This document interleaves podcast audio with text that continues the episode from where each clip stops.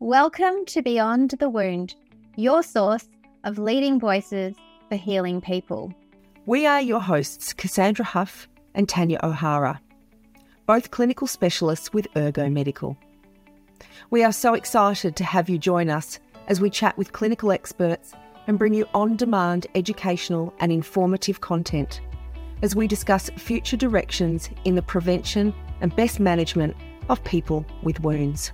We need to get people out living their life. We're talking about the whole person holistically. Are they eating well? Are they drinking enough fluid for the fluid that's coming out of them?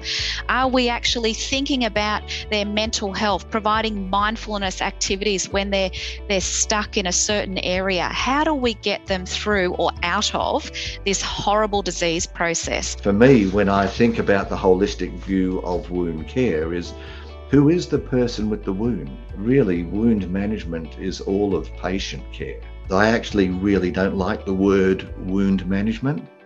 I don't like to describe myself as somebody who does wound management because it puts the emphasis in the wrong place. We actually care for people who live with and experience wounds.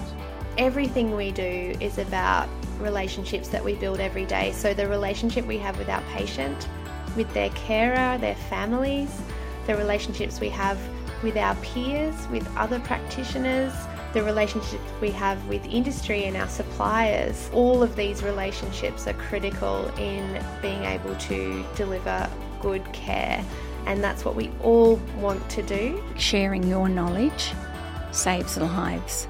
And if we can do that and make people's lives better, in these regions where, you know, sometimes we have no running water. These areas are resource poor. And so if we can share our knowledge, we can help them to save their communities, and that's invaluable. Probably the biggest thing for me working as a clinician as well as a researcher is that it's the responsibility of all of us as health professionals to be research informed and to be involved in evidence based practice um, and encouraging others. So, whether it be junior staff that you work with, or encouraging even management or anyone that you work with, really to have that sort of research culture inbuilt within your practice. Challenges, I think, some of the thought processes, even within healthcare. Um, you tend to think along the same lines as your discipline, and being exposed to different types of thought processes or different types of experiences is really helpful in expanding your knowledge.